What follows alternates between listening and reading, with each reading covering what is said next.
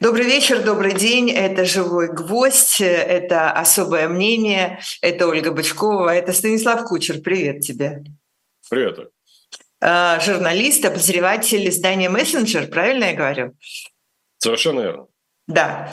А, ну вот, ну мы с тобой, как с журналистом, будем, э, как обычно, в формате особого мнения нашего обсуждать э, свежие новости, несмотря на то, что сейчас, в общем, уже везде начинаются праздники, вернее, продолжаются, и все люди, э, в общем, такие довольно расслабленные, но, тем не менее, события в лентах все равно есть. Самое смешное из того, что я видела сегодня в ленте, это, конечно, просто э, гомерически смешная история про последствия вот этой так называемой голой вечеринки Насти Евлеевой в московском клубе «Мутабор». Сегодня просто, и вчера тоже это началось, все, кто там засветился недостаточно одетый на всех фотках, где они были очень радостные, сегодня все извиняются и говорят, что типа бес попутал. Филипп Киркоров, который сказал, что он ошибся дверью и вообще не туда пришел. Это очень смешно. А, певица Лолита, которая никого не хотела обидеть. Ксения Собчак, которая никого не хотела обидеть. Э, но которая, правда, сказала, что это была частная вечеринка и ничего не предвещало. Кто-то там еще, Билан. Ну, в общем, э, в общем, целая драма. А теперь еще собрали подписи, обратились в суд и против э, бедной Евлеевой, которая классная вообще, на мой взгляд, совершенно. Выкатили судебный иск на милли... миллиард рублей. Вау. Да. Ты знаешь, Оля, вот ты сейчас сказала, э, произнесла замечательную фразу э, «частная вечеринка», но мне послышалось сначала, что ты сказала «честная вечеринка». А ты и... знаешь, в общем, в некотором смысле я бы даже не стала брать э, свои слова, которые неправильно прозвучали в, свой, в твоих ушах обратно. Абсолютно, ну, абсолютно. Я сейчас ровно об этом и хотел сказать. Мне кажется, что это была абсолютно честная вечеринка. И все вот извинения, я тоже, естественно, до Америки долетели новости об этом. И видео, на котором Пес, э, Песков с Киркоровым очень нежно, мило общаются, и Киркоров там ему что-то объясняет, а кто это все снимает, они тоже, э, все эти видео долетели до меня. И я, вот у меня полнейшее ощущение, что в этой вечеринке на самом деле могли принимать участие абсолютно все включая. Пескова, включая Путина, включая Патрушева, включая просто весь российский истеблишмент. Я в этом Нет, случае... Патрушева, Патрушева мы... Могу себе... Подожди, Патрушева мы как бы э, почти голым, кажется, не видели, а Путина-то видели с обнаженным торсом. Господи, боже мой. А, вопрос даже И не в этом. совсем не извинялся за то, что он был такой голый.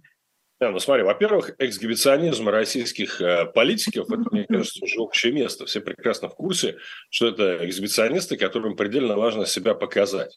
И э, предельно важно показать миру самые разные органы своего тела. Я аккуратен, потому что все-таки нас смотрят дети в том числе, но это, мне кажется, опять же, просто аксиома. И э, если я сейчас, вот кроме всяких шуток, э, совершенно серьезно говорю, если бы э, вот я не понимаю, почему люди извиняются. То есть это какой-то, мне кажется, это часть игры, это элемент игры, потому что все понимают, что э, извиняться не перед кем и не за что абсолютно. Никто из них ничего ужасного не совершил. Ничего из того, что не сделал бы никто, э, кто-либо еще из российского политического истеблишмента. Э, я... Нет, там была одна, там была одна ужасная вещь. Там одна была одна ужасная вещь, вещь которую которую я, например, просто не могу простить. Но это не стоит того, чтобы э, человека арестовывать э, на 15 суток, как это сделали с этим рэпером Вася, потому что у него на спине было написано что-то такое там «уроды боятся красоты» или что-то в этом роде. И «бояться» было написано с мягким знаком. Это вот тот а, был человек в носке. Это вот. издевательство над русским языком. Это безобразие, конечно, но, но, но не 15 суток и не суд в любом случае. Нет, нет, нет. Ну, в общем, раз, на мой взгляд, все участники, все участники этой а, вечеринки и все участники, которые на ней были, и все потенциальные участники, которые на ней не были, это одна большая команда. Именно поэтому Песков так снисходительно, с улыбкой а, реагировал на Киркорова. Еще раз, все там могли быть. А, Вопрос в том, что вот сейчас, я понимаю, насколько я понимаю, а, весь негатив, который в какой-то момент пошел ну, со стороны некоторых представителей власти, сводился к тому, что как же так, идет война, значит, Россия там борется с Соединенными Штатами и всем Западом за российскую цивилизацию, за древних русичей, а тут вдруг вот почему-то каким-то образом какие-то голые люди делают вроде что-то из того, в чем мы обвиняем загнивающий Запад, да, то есть демонстрируют такой декаданс. А, и вот в этом была, как я понимаю, основная причина. А, и поэтому я считаю, что организаторы вечеринки допустили единственную ошибку. Им нужно было просто на входе написать, ну, там, допустим, а, «Голая вечеринка за Путина» или там голая вечеринка за родину, или там просто, ну просто вот назвали бы, там не знаю, там члены за родину, например, да.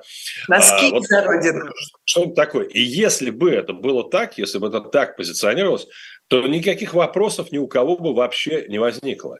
Это то же самое, что с э, гомофобными законами, да, э, инициативами, когда, опять же, я вот все жду, не дождусь, когда появится какой-нибудь э, батальон российских геев за Путина, да, которые там под руководством Красовского, например, или кого-либо еще из э, пропагандистов, просто выйдут и скажут, что да, мы сделают каминг-аут, скажут, мы открытые геи, но мы за Родину, мы за Путина, и мы готовы воевать с загнивающим Западом. Все, мгновенно. Не, подожди, ну, подожди, Красовский, а, а мы, мы смело об этом говорим, потому что Красовский совершил каминг-аут, и это было абсолютно публично, и всегда об этом пишет последние уже много лет. А Красовский ровно так и сделал. Он сказал, что да, но... И дальше он теперь рассказывает э, всем, какой прекрасный Путин. Ну и вот он это сделал. Не, не, не работает, не помогло. А, ну, во-первых, я не знаю, помогло ли это помогло. Мне кажется, и ты не знаешь, потому что э, то, что я читаю время от времени по роду службы у Маргариты Симонян, например, говорит о том, что отношения прекрасные, и человек явно не безработный. То есть явно он не безработный. А, не в этом смысле, да. В я этом... думаю, что человек устроен. Но вопрос, э, вопрос не в этом. Вопрос в том, что вот это один Красовский. Я ожидал, конечно, какого-то большего по масштабу действия. Я ожидал, что это будет целое движение какое-то. И таким образом э, те э, геи, которые, э, безусловно, остались, были, есть и будут в России, они смогут легализоваться, они получат шанс. Через, и... Э, через э, сотрудничество с властью. Конечно, через открытую, э, демонстративную, публично заявленную поддержку власти. И на самом деле это самый главный пропуск. А, та же самая, не к столу будет упомянута, но я уж позавтракал, Маргарита Симонян, она, она же прекрасно сформулировала главный принцип, основополагающий принцип а, организационного строения путинизма. Как помнишь, был там демократический централизм, когда-то принцип строения комсомола. Да? А, люби начальника и родину, и будет тебе счастье. Но поскольку начальник и родина синонимичные у Симонян, да, то поэтому можно просто сократить. Люби начальника, и будет тебе счастье. Все. Это основной закон. Поэтому, еще раз, если бы участники голой вечеринки везде написали «мы за начальника» или «начальник с нами», или «мы мысленно с начальником», ну вот что-нибудь в таком духе, вообще никаких вопросов бы не было. Могли бы туда, кстати, и начальника пригласить. Ну, то есть, э, понятно, что он бы не пришел, но, может быть, прислал бы Пескова как раз, да, или еще кого-нибудь из своих заместителей. Может, там, я думаю, там с удовольствием очень многие депутаты Госдумы побывали бы. Опять же, когда я иногда по роду службы смотрю, меня просто американцы часто просят объяснить им, что стоит за теми или иными высказываниями российских а, пропагандистов. Вот когда там стоит какой-нибудь между собойчик у Соловьева, и все обсуждают, как лучше бомбить Европу, Америку, как э, присоединять американские штаты, то американцы напрягаются по этому поводу, они не понимают, что это может звучать в порядке, ну, вот так, шутки-прибаутки, да. А, и я им объясняю, что вот это между собойчик, вот эти все персонажи, которые там стоят, Калашников, там, не знаю, Надеждин, Соловьев, еще целая большая компания, это все люди одной тусовки, которые привыкли в коридорах Останкина вместе выпивать покуривать, обсуждать э, некие общие проблемы. Это просто одна тусовка, которая не меняется уже на протяжении, а, ну, принципиально она не меняется уже лет 30 даже, да, ну, окей, 25, но на протяжении последних 20 точно не меняется вообще. И а, поэтому в этой тусовке возможно все. Если ты член этой тусовки, то а, ты можешь э, там, делать, извини за каламбур, с своим членом все что угодно. Главное, чтобы, опять же, ты был лоялен, главное, чтобы ты был за начальника, а все остальное там, ну, где-то, может быть, да, можно немножко перегнуть палку, ну, тогда ты чуть-чуть извинишься просто. Вот смотри, вот поэтому и непонятно. Все эти люди, да, все эти люди, которые были на этой вечеринке, на которой действительно не было ничего особенного, кроме вот этих вот просвечивающих там в разных местах нарядов, некоторые, кстати, очень прикольные, например, из них были вполне себе. А, э, их даже вот в том, что там на них наезжали за, извините, ЛГБТ-пропаганду, даже их в этом нельзя упрекнуть было, потому что ничего такого там не было тоже вовсе. Вообще. И этот бедный рэпер, которому тоже пришили эту ЛГБТ-пропаганду, он страшно изумился и сказал вообще, где я и где ЛГБТ. Черт побери, вот чего не было, того не было. А, но в этом же все и дело, они все ужасно лояльные, они все, в общем, абсолютно свои. И чего к ним прикопались-то ведь совершенно непонятно. Если они все начали сейчас извиняться хором, это значит, что им всем позвонили, ну, я так думаю, и э, что-нибудь очень-очень-очень настойчиво объяснили. Вначале я думала, что это потому, что э, какие-нибудь люди типа Лолиты или Киркорова не хотят, чтобы их забанили в этих новогодних огоньках, которые уже вот-вот будут там буквально через сколько, несколько дней. Но там же не только эти люди, там Собчак, наверное, не поет в новогоднем огоньке, но она тоже извинялась. То есть вот это... вот здесь мы подходим, да, здесь мы подходим как раз уже к серьезному достаточно ну. моменту. А серьезный момент заключается в том, как мне представляется, что э, политтехнологи, сидящие на Старой площади и в Кремле, они придумывают себе страх. Страх, который они себе придумывали, в том, что народ не поймет что глубинный народ не поймет. Собственно, отчасти это и произошло. Когда с одной стороны, это в их тусовке, возможно, одновременно э, там быть геем и э, нагнетать гомофобскую риторику.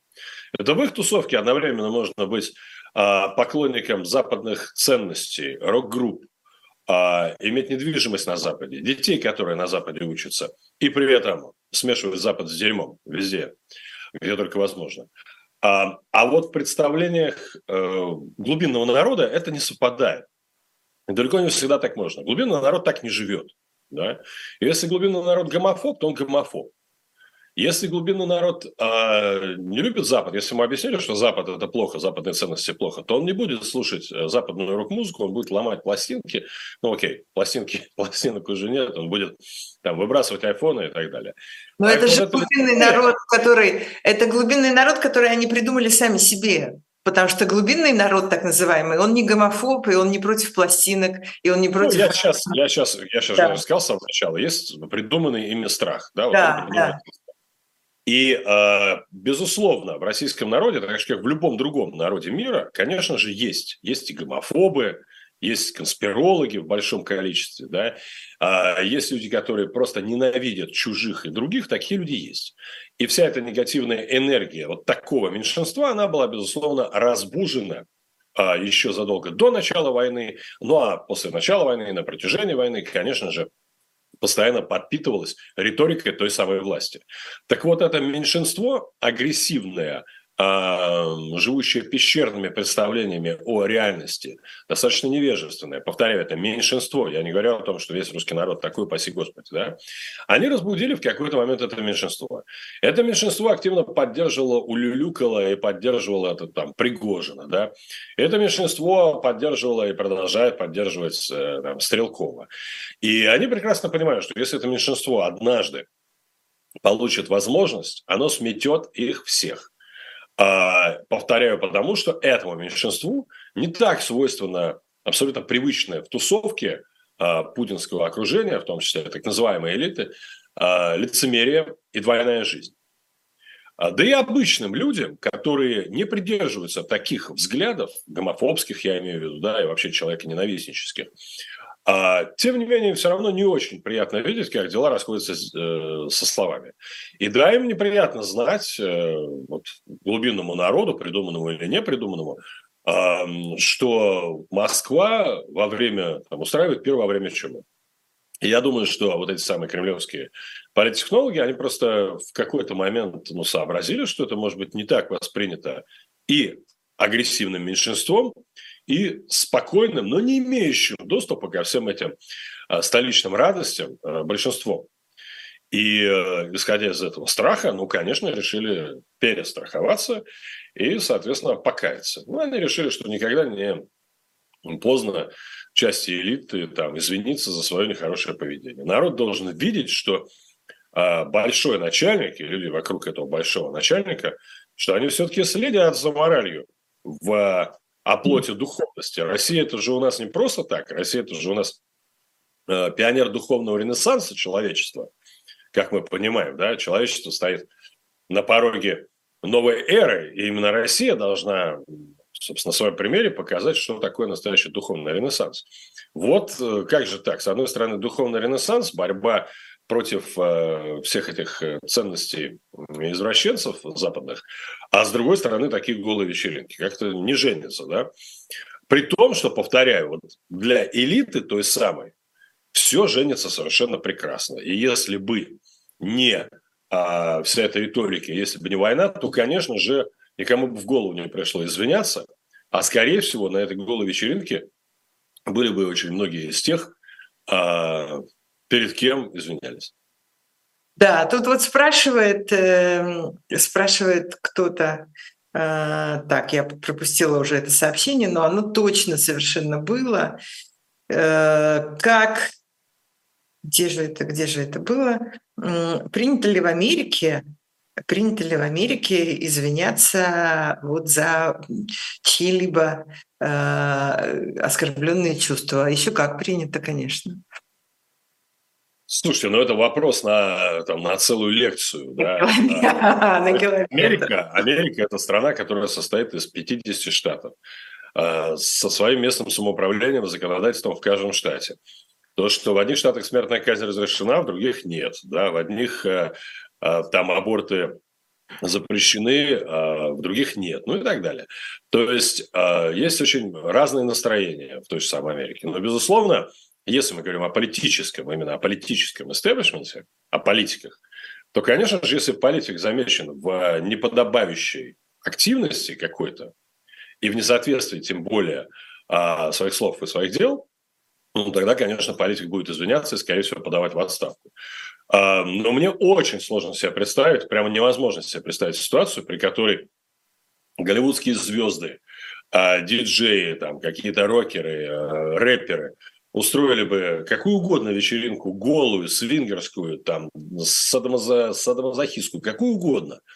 И после этого а, извинялись бы перед а, пресс-секретарем Белого дома, например, да, а, чего имени большинство из них даже не знает. Это просто совершенно другая реальность. Нравится, не нравится, кому-то ближе одна реальность, кому-то ближе другая. Но представить себе нечто подобное здесь, конечно же, невозможно. Представить себе ситуацию, в которой, при которой американский политик, который накануне э, долго и упорно рассуждал о священных узах брака, например, и дальше мы видим видео, где он там с любовницей голыми танцует э, где-нибудь в Moon Bay в Калифорнии.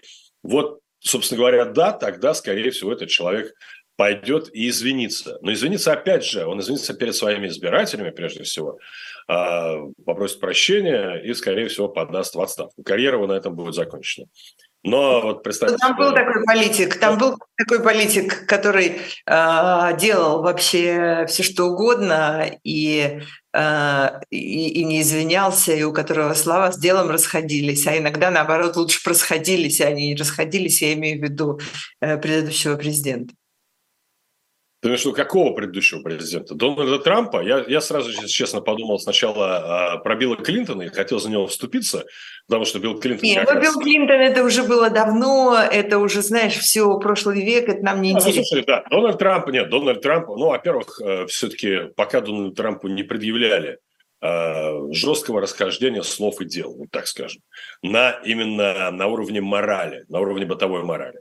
Да, он назвал, э, там, употребил в отношении э, женщин не очень принятое даже в Штатах слово, Да, он сказал, что там хватать женщин за известное место нормально. Да, это было, но это не являлось противоречием, да, то есть с тем, что Дональд Трамп говорил до этого.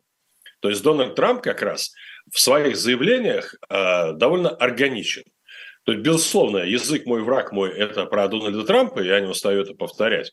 А, и тем не менее, он вот в этих своих заявлениях предельно некорректных, там, э, предельно, на мой взгляд, там, часто идиотских совершенно, которые развернули против него же часть его электората и часть республиканского электората.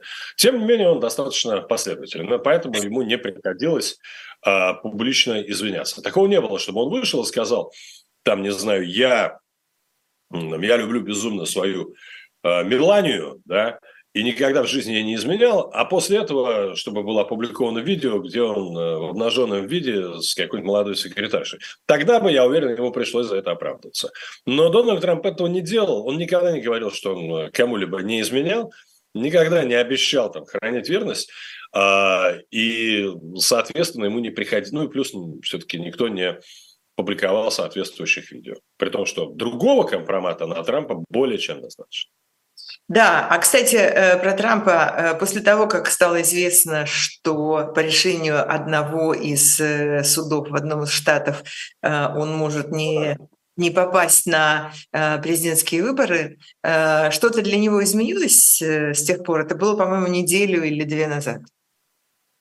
Значит, неделю назад, совершенно верно, суд Колорадо вынес решение четыре против трех судей а, проголосовали за то, чтобы не допустить Трампа к, собственно, участию в выборах в Колорадо, согласно 14 поправке американской конституции, как участнику мятежа. То есть участнику мятежа нельзя баллотироваться на пост президента. А, опять же, я знаю, что очень многие в России восприняли, дальше это был как, ну, как испорченный телефон. То есть меня на самом деле разбудило смс э, от одного моего приятеля в Москве э, со словами «Я знаю, что Трамп, э, я знаю, что Трампа суд отстранил от участия в выборах». Ну, то есть вот на самом деле суд Колорадо принял такое решение в отношении Трампа, недопущения о его участии в выборах. Я прошу прощения, что я иногда так чуть заговариваюсь, я просто поймал какой-то зверский вирус и прямо ощущаю на себе его сейчас последствия, поэтому я попиваю горячее молоко здесь сейчас. Давай, так да. Вот, а, да, так вот, а, дальше мне пришла еще одна смс от, не смс там по WhatsApp сообщение, а еще от одного приятеля со словами, ну, слушай, все, как так можно было поступить, я знал, что его не допустят э, до выборов. Э, все не так. А, один из судов принял такое решение. Дальше все зависит от того, а, подаст Трамп Верховный суд или не подаст.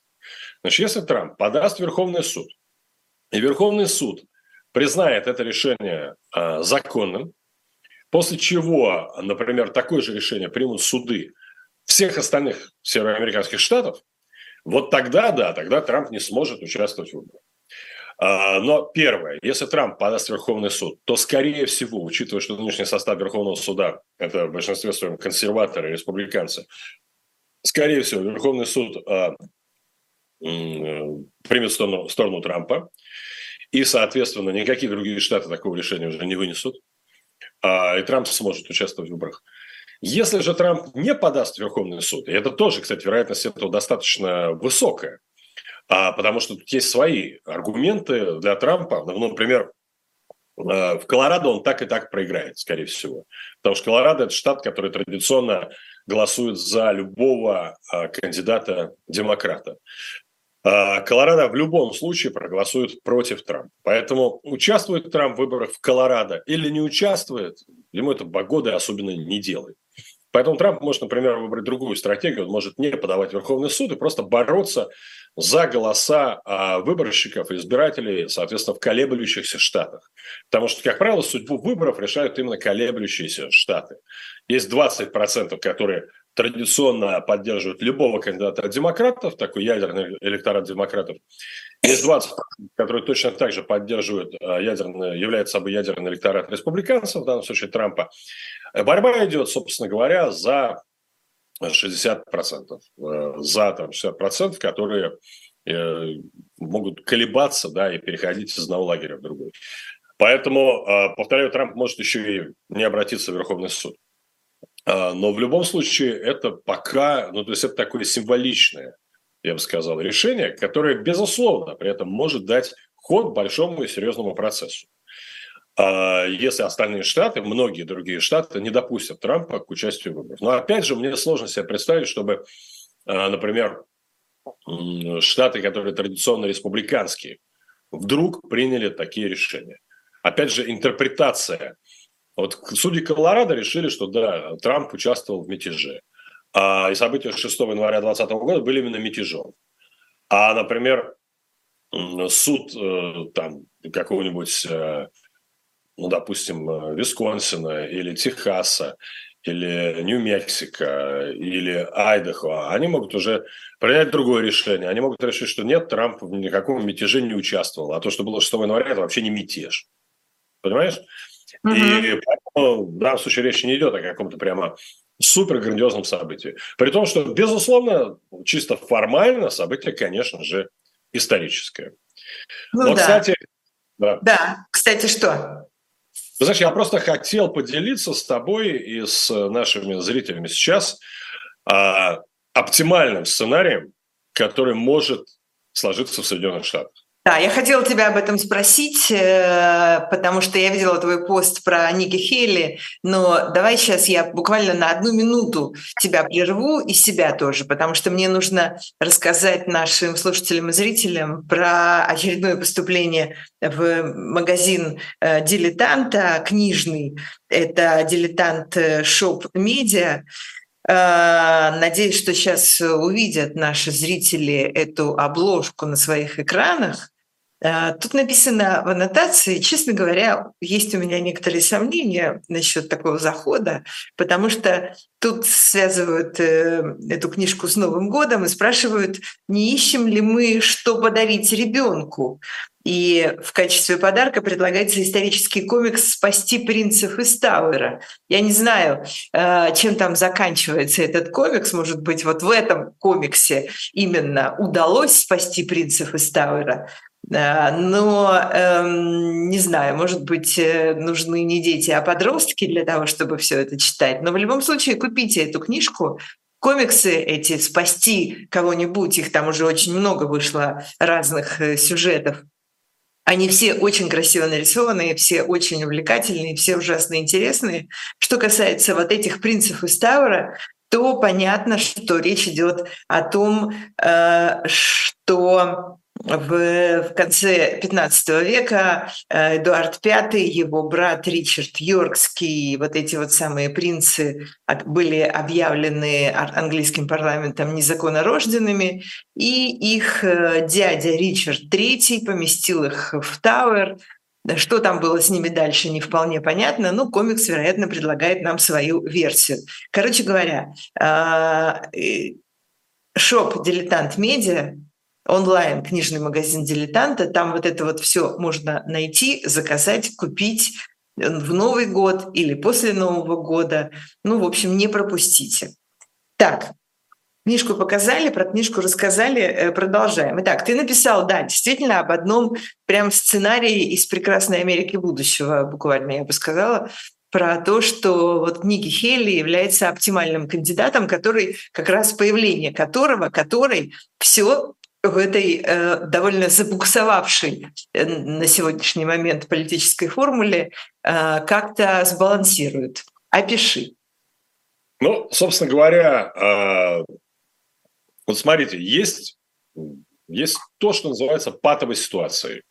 Вот патовая ситуация в Украине, да, это после двух лет продолжающейся войны непонятно кто кого. Да?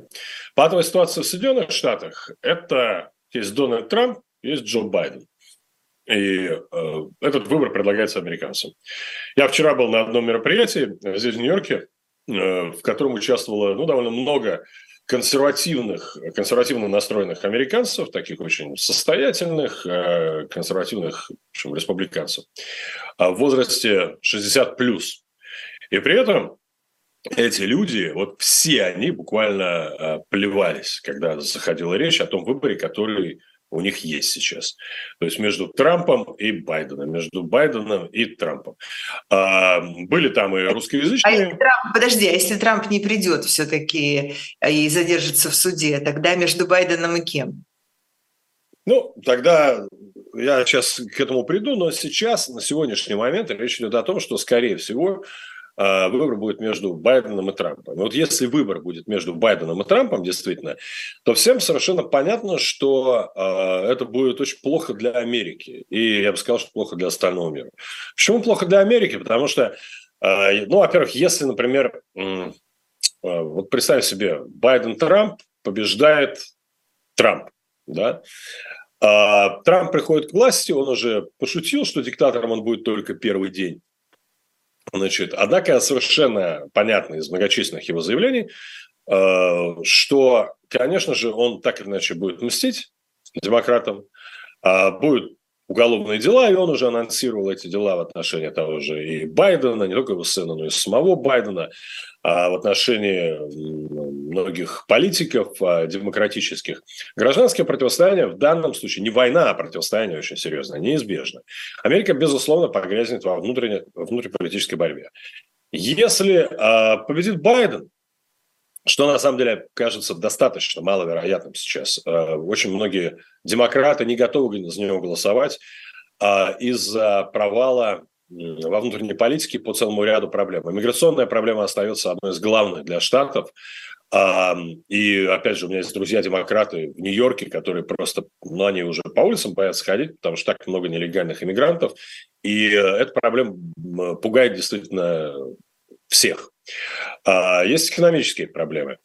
Поэтому сама по себе победа Байдена, я бы сказал, что на этот момент, на этот час маловероятно, как мне кажется. Вот в ситуации, если бы сейчас проходили выборы, то ну, не берусь утверждать, что победил бы Байден при всех недостатках Трампа. Ну и, конечно, возраст Байдена тоже для многих является серьезным аргументом, э, чтобы за него не голосовать. А, и в итоге люди, опять же, сталкиваются... Да, если при этом Трампа снимают с дистанции раньше, срока, каким-то образом. Это чревато уличными столкновениями, которые будут инициированы вот тем самым ядерным электоратом Трампа, тем самым агрессивным меньшинством, которое готово голосовать за Трампа всегда, везде, что бы он ни сказал и что бы он ни сделал. А, поэтому вот куда ни плюнь, нет хорошего выхода из этой ситуации, казалось бы, если, повторяю, остается Байден и Трамп. А, поэтому на сегодняшний момент а, второй человек в республиканской партии, а, кто стремительно сокращает разрыв по популярности с Дональдом Трампом, это бывший губернатор Южной Каролины, бывший посол Соединенных Штатов при ООН Ники Хейли. Ники Хейли, республиканка, на пост посла США при ООН в свое время назначил лично Трамп.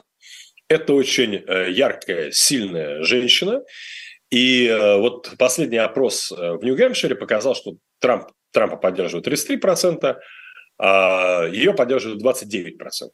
Вот если этот разрыв будет сокращен, если Ники Хейли э, представить себе, что она будет номинирована от э, республиканской партии, если она получит номинацию, и она станет кандидатом от республиканской партии на выборах, на мой взгляд, это будет спасение для Америки и для всего остального мира. Значит, э, Ники Хейли – это женщина, это на самом деле очень о многом уже говорит, потому что представьте себе первая женщина в истории Соединенных Штатов. Да. Далее, э, Ники Хейли выходец из семьи сикхов, сикхских э, иммигрантов. Причем э, ее родители и она сама, это не те иммигранты, которые сидят на пособии и которые как раз раздражают большую часть американцев, консервативно настроенных особенно. А это иммигранты, которые сделали себя сами, построили успешный бизнес, начали с нуля. А, то есть они пример как раз вот тех самых иммигрантов, на которых а, которые не просто осуществили американскую мечту, но на которые хотят похожи, быть похожими остальные мигранты.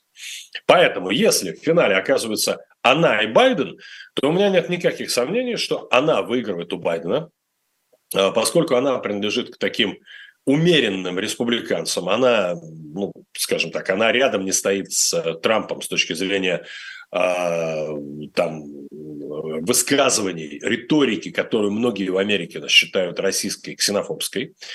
Она при этом э, очень четко выступает за сдерживание России, Китая, а, там, Северной Кореи, она выступает а, за максимальную поддержку Украины. То есть во внешнеполитических вопросах она сторонница той же линии, что и Джо Байден. Она действительно опытный политик международник ко всему прочему.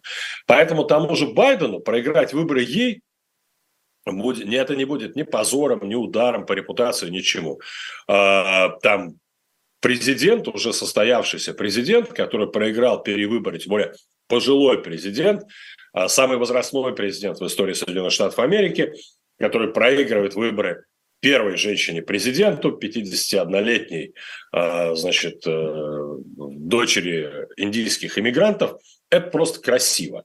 Поэтому и Джо Байден, и демократы с удовольствием ей проиграют. А к тому же, вот обращу внимание еще кое на что. А, опросы общественного мнения, которые проводились э, три недели назад, я их цитировал здесь, э, веду программу на местном радио, в своем радиоэфире, показывают, что в случае выхода в финал Хейли и э, Байдена очень многие демократы будут голосовать за Хейли. Это и женщины, это и иммигранты, и они же в случае выхода в финал Трампа и Байдена будут вынуждены голосовать за Байдена против Трампа, просто лишь бы Трампа не пустить. Ну да. А, поэтому Хейли, безусловно, возьмет еще достаточно серьезную часть э, демократического электората если, повторяю, вот она выйдет в финал. Поэтому я резюмирую, к чему я подвожу, потому что мне кажется, что если бы Дональд Трамп думал действительно о том, как сделать Америку великой, а не только о том, чтобы прийти к власти и отомстить за все обиды. А, потому что пока я чувствую, что все-таки движущей силой Трампа а, служит именно обида и желание реванша. Так вот, если бы Трамп думал еще о чем-то другом, то, конечно же, он бы просто уступил место Ники Хейли, а, безусловно, обставив это, как более сильный уступает более слабому, а, там босс уступает своей протеже, это же я когда-то назначил ее послом США при ООН, да, вот это все.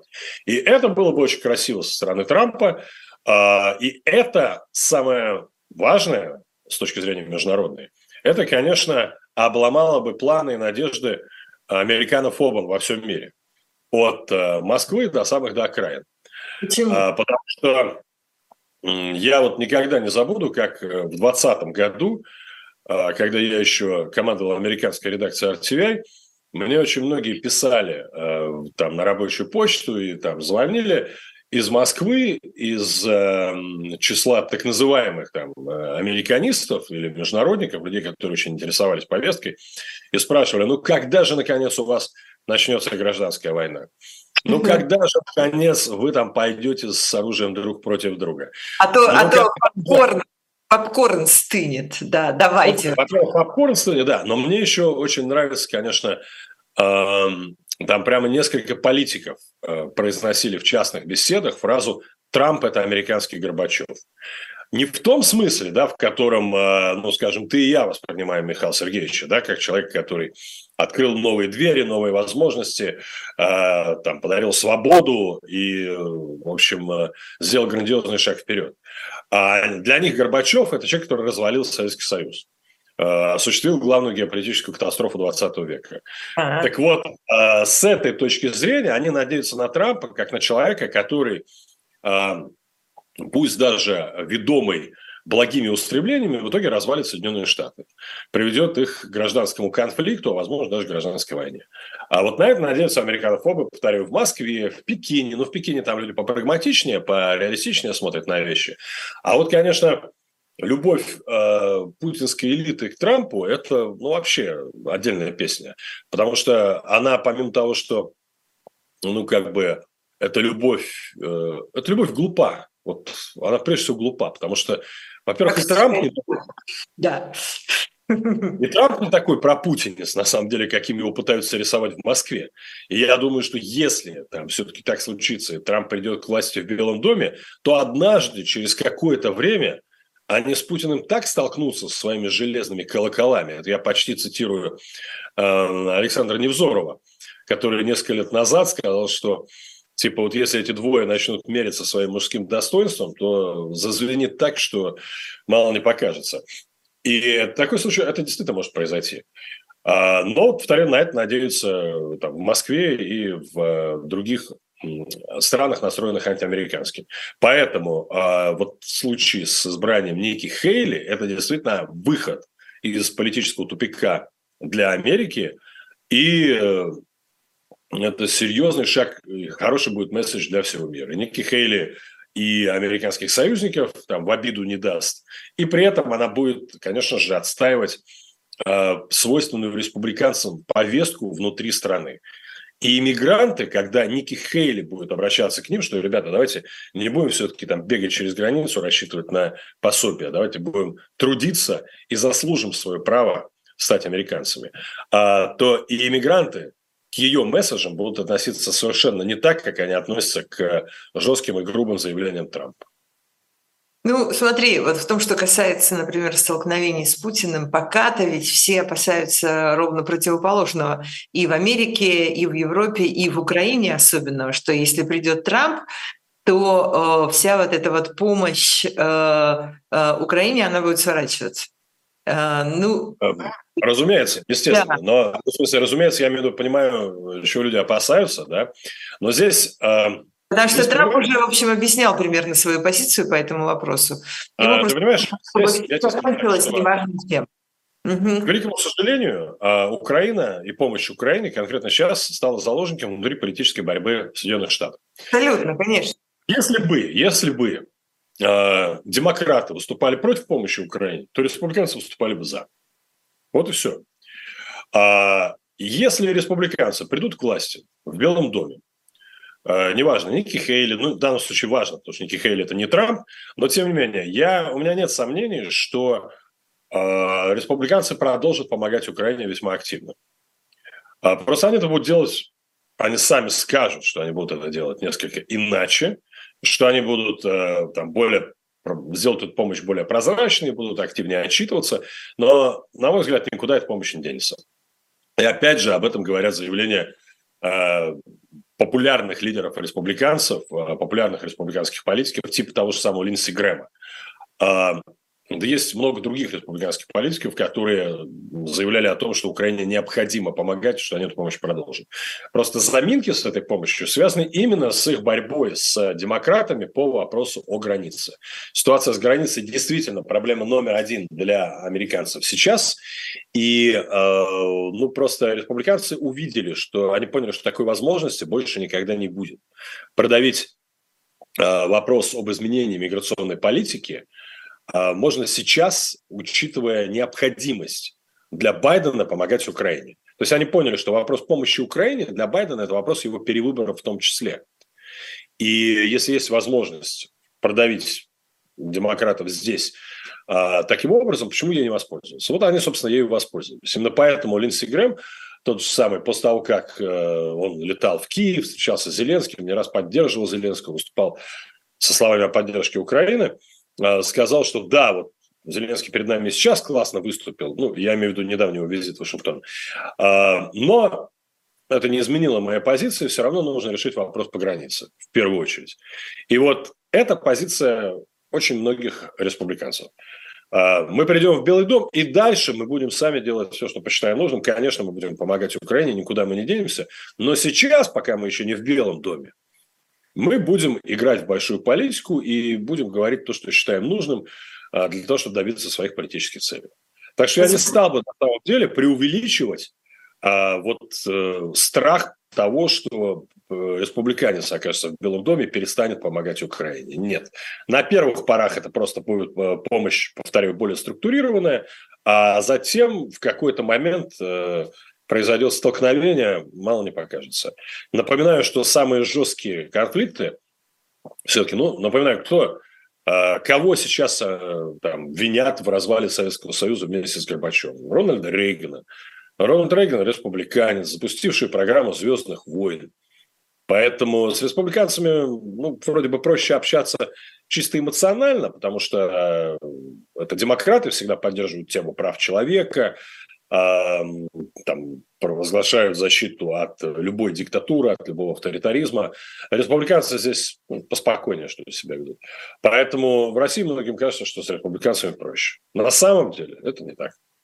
Ну, вот смотри, еще, например, один э, голос откуда-то из недр республиканской партии, как я понимаю, э, это э, бывший помощник... Марджори Тейлор Грин?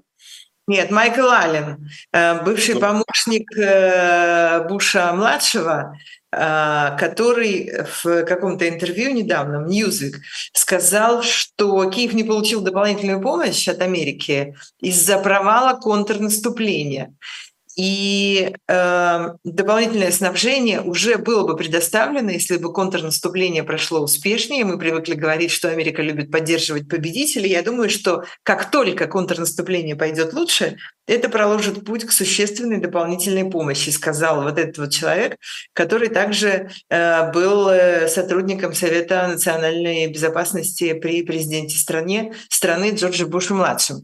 А, я-то, например, привыкла думать, что э, контрнаступление действительно э, не оказалось э, таким успешным, потому что Украина просила, просила, просила, дайте танков, дайте самолетов, дайте ракет, дайте того всего. И, в общем, не получила их в том количестве, которое действительно было бы нужно для того, чтобы ситуацию переломить. Ну, на самом деле здесь э, не все так просто. Я думаю, что любой эксперт, военный эксперт, вне зависимости от политической ориентации, легко объяснит, что, ну, во-первых, программа ленд-лиза, в провале которой сейчас упрекают, во-первых, она не провалилась, она еще, по сути, не просто... Угу. А, вот. А Поставки вооружения – это непростая штука. Это не просто так, что ты попросил сейчас 20 танков, завтра эти 20 танков на твоей территории, и ты с ними успешно воюешь. 20 танков – это система а, ремонта этих танков, жизнеобеспечения их деятельности, это подготовка танкистов, это целая цепочка, которую нужно выстроить. Э, это не делается быстро, это не делается ни за неделю, ни за месяц, там, иногда за полгода не делается. Поэтому а, вопрос, связанный с вооружениями, с вооружениями, с поставками оружия, давай оставим а, военным экспертам. Я, с своей стороны, замечу только, что Штаты на самом деле выполнили ну, просто львиную долю своих обязательств Киеву. И э, насколько я знаю, с кем я не разговаривал, из украинских политологов, журналистов и политиков, э, ну, никто из них не обвиняет Соединенные Штаты в том, что они что-то там не сделали. Э, да, какие-то что-то можно было сделать быстрее, но они понимают особенности, опять же, там, и э, политики и логистики, скажем так. И есть бюрократия, ну, много чего есть на самом деле. И Штаты Эм, напоминаю, что Штаты продолжают предоставлять помощь Украине, финансовую в том числе, в обход э, бюрократических процедур по э, прямым каналам, там, по линии Министерства обороны, этот процесс идет. А другое дело, что, ну, конечно, вот ты о том, что там американцы любят победителей, ну, нет, это, не, это, конечно же, не так, потому что если бы американцы любили победителей, то они бы не вписались за Украину изначально. Напомню, что Э, большинство экспертного сообщества в Америке, включая разведку, политиков, э, считали, что Путин будет в Киеве довольно быстро. Э, этой войне давали там две недели максимум. И только когда российская армия стала захлебываться в своем наступлении, через неделю после начала, вот тогда появились первые оптимистичные прогнозы. Но сначала а, конечно же, абсолютное большинство Америки считало, что если Путин в Украину вторгнется, то он Киев возьмет. Так что никакой ставки на победителя с самого начала не было. При этом американцы с самого начала, начала заявили о своей позиции, ввели санкции, ну и так далее. И стали помогать Киеву. А то, что, да, безусловно, там рассчитывали на то, что все про, про, про что украинское контрнаступление окажется там, более успешным, да, на это рассчитывали. Но это война, слушайте, война, которой не было в Европе очень давно, а, результат которого никто не мог предсказать. И сейчас вот это трезвое понимание а, того, что война может действительно продолжаться до бесконечности, оно ну, наконец-таки поселилось в сознании очень большого числа американцев. Точно так же, как поселилось сознание и понимание того, что а проигрыш Украины в этой войне, да, безусловно, будет означать и э, потерю Соединенными Штатами. Если не роли мирового лидера, то, по крайней мере, это будет означать серьезные репутационные потери и для Штатов. Потому что, э, опять же, все понимают, что война идет между двумя мировоззрениями в первую очередь. Между двумя глобальными взглядами на человека, на его права и на его свободы. Вот между этими мировоззрениями идет борьба. Все понимают, что если Путин продавит свое мировоззрение, если отхватит часть Украины, а потом там и всю Украину, а, ну, значит, мир будет продолжать жить по закону джунглей, э, право сильного будет на первом месте, правила вообще перестанут существовать, и все это приведет к хаосу. Мир будет поделен на зоны влияния, подобно тому, как Казань была поделена на зоны влияния. Да, фильм «Слово пацана» вспоминаем и здесь. А, и все больше и больше американцев проникаются вот этим пониманием того, что речь не просто о том, чтобы там наказать Путина, наказать диктатора, а речь идет ровно о том, чтобы не допустить э, торжества этой пещерной э, идеологии закона джунглей. А, как раз сегодня я читала в Business Insider статью о том, что Россия и Китай все больше э, движутся в сторону военного союза, даже там, если он не, не будет такой формализованный, как это принято э, обставлять э, с точки зрения западной дипломатии, но тем не менее э, они поставляют друг другу вооружение, там Китай поддерживает Россию, э, которую гнобят за войну в Украине и так далее. И если они действительно, в конце концов, э, сольются в этом экстазе, то Соединенным Штатам придется, в общем, серьезно отстаивать свою роль э, вот такой вот э, главной первой мировой военной сверхдержавы. И там еще было одно очень интересное соображение, что если во времена Холодной войны у Америки была стратегия, что нужно иметь возможность всегда вести одну большую войну и две, и две малых. А сейчас они считают, что нужно иметь возможность вести одну большую войну и отражать э, там еще какие-то возникающие конфликты. А теперь эксперты им говорят, что нет, нужно готовиться к тому, что, может быть, в э, каком-то виде придется вести войну и против э, России, и против Китая. Вообще выглядит все это, конечно, как-то так довольно а, апокалиптически. Апокалиптично апокалиптично да. это выглядит, безусловно. Но еще раз, это все к разговору о том, какая, какое из мировоззрений победит. Я бы не сказал, что Китай, а, я бы не стал пока, по крайней мере, да, а, на месте там э, Путина возлагать ну, таких прямо грандиозных надежд на Китай. А, весь вопрос в том, какая, опять же, идеология победит в Китае. Если на первый план выйдет тема, ну все, настал момент, когда Китай должен стать хозяином мира, глобальным лидером, да, а такое может произойти, тогда да, тогда речь пойдет о печальных событиях вплоть до глобальной войны с э, Западом. И у Китая, конечно же, есть все шансы э, просто в этой войне благодаря количеству, э, количеству людей победить. Хотя есть много-много разных интересных нюансов. Ну, например, рядом с Китаем есть такая страна, которая называется Индия. Да? И население которой перевалило за миллиард человек и превысило население Китая. На секундочку. Китай с Индией всегда э, находились ну, в таком настороженном, да. настороженном соседстве. Да? Индия для Китая всегда являлась Западом. Еще э, во времена буддийские, да, распространение буддизма в Китае называлось не иначе, как западное влияние. В Китае говорили, там, это пришло с Запада, буддизм пришел с Запада, ничего хорошего нам не несет. А, это я просто к тому, что помимо миллиарда китайцев есть еще уже больше миллиарда индийцев, на секундочку. И если речь сойдет о таком глобальном противостоянии, то еще большой вопрос, на чьей стороне, например, окажется Индия. А, я это к тому, что китайцы очень прагматичные. Китай – крупнейший торговый партнер Соединенных Штатов. Соединенные Штаты – крупнейший торговый партнер Китая. В Соединенных Штатах огромное количество Китая, китайцев и китайских бизнесов. И э, я не думаю, что Китаю выгодна война с Соединенными Штатами. Китаю, безусловно, выгодно укрепление своей роли а, такого лидера, по крайней мере, в восточном полушарии. Китаю, конечно же, выгодно ну, просто политически репутационно забрать Тайвань. Я думаю, что вокруг Тайваня, конечно же, будут очень серьезные а, споры в ближайшее время. А, и вполне возможно, что Западу придется Тайвань сдать.